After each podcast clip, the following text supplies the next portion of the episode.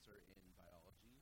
The courses that I teach are mostly related to genetics, and um, what I actually study is more specifically the genetics of regeneration in fish. And how did you get interested in that? That's a really good question. Um, Thanks. yeah, yeah, no, good work, really good work. Um, I guess well, I, I was I was working in developmental biology before this in graduate school, um, and I wanted to do something more neuroscience related and maybe related to communication. And so I was looking at labs that, that study vocal communication in various organisms or hearing in various organisms. And so that's sort of how I found my way to studying hearing, essentially hearing regeneration um, in fish. But it's funny looking back on it now. I realize that so I go to I go to or used to go to a lot of and I think that in some part of my mind, I thought maybe I can cure the deafness that I've caused myself by going to a lot of concerts. So now I mostly use it as an excuse to go to loud shows and uh, not use earplugs or anything like that to protect my hearing. right. So my research has to be successful soon. Is there some explanation that makes sense to you for why fish have this ability and humans don't?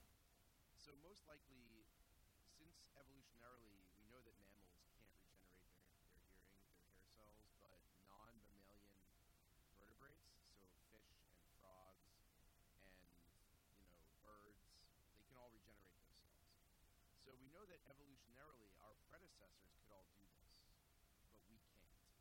So that suggests that there's a you know there's some latent capacity somewhere in our history, our genetic history, to do this, to regrow these cells. Um, and the likely reason that we lost that ability, there are a couple, there are several possible reasons. One is that our ears have just gotten much more complex, um, and a more complex system is harder to rebuild. All right, so um, non-fish topics. Where'd you grow up? Uh, I grew up in a town called Billerica, Massachusetts, which is uh, northwest of Boston. It's a pretty large town in area and, and in population, but there's nothing there, so nobody knows where it is. What was that like growing up in a town with nothing in it? Uh, it's pretty sweet. um, I, I spent a lot of time looking for animals. Um, Okay, now so okay, it all makes sense. together now. In my town, if you didn't play football, um, then you know, or some other, or baseball, some other sport, the only other thing to do was to walk around in swamps and look for turtles. So that's pretty much what I did. What else should we know about you? Anything, anything that you do um, outside of work that is not sciencey? Uh, yeah, I do some some non-sciency things. I try to find time in my day for one to two non-sciency things. So one of the other things that I'm really interested in is food, um, and I do uh, consider myself kind of a foodie, and That's kind of sciencey, though. it's a little sciencey. It's a little sciencey. I try not to think about it in too scientific a way.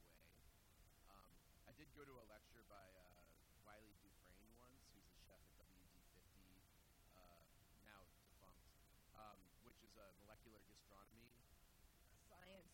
Yeah, I actually asked him molecular questions. It was really fun. We had a good time. Um, but uh, what else that's really not? See, nothing is really. Everything is science related. That's what I'm saying. But as soon as he said the molecular gastronomy, I'm like, no, that doesn't count. It's not science. And I was gonna say I love getting out in nature and hiking around, but it's really science for me. I'm bird watching, you know, identifying plants. Um, there's nothing. There's nothing that I do. There's nothing that I do that is scientific. My life is horrible. I can't get away from science ever. But that doesn't have to be a bad thing. Because even things that I don't think of as being sciencey, you can find a way. I mean, science is everything around us. Right? We're always what you're doing right now, recording me. This is You're thinking about the science involved. science. I mean, it is. It's all science. Thanks very much, Aaron.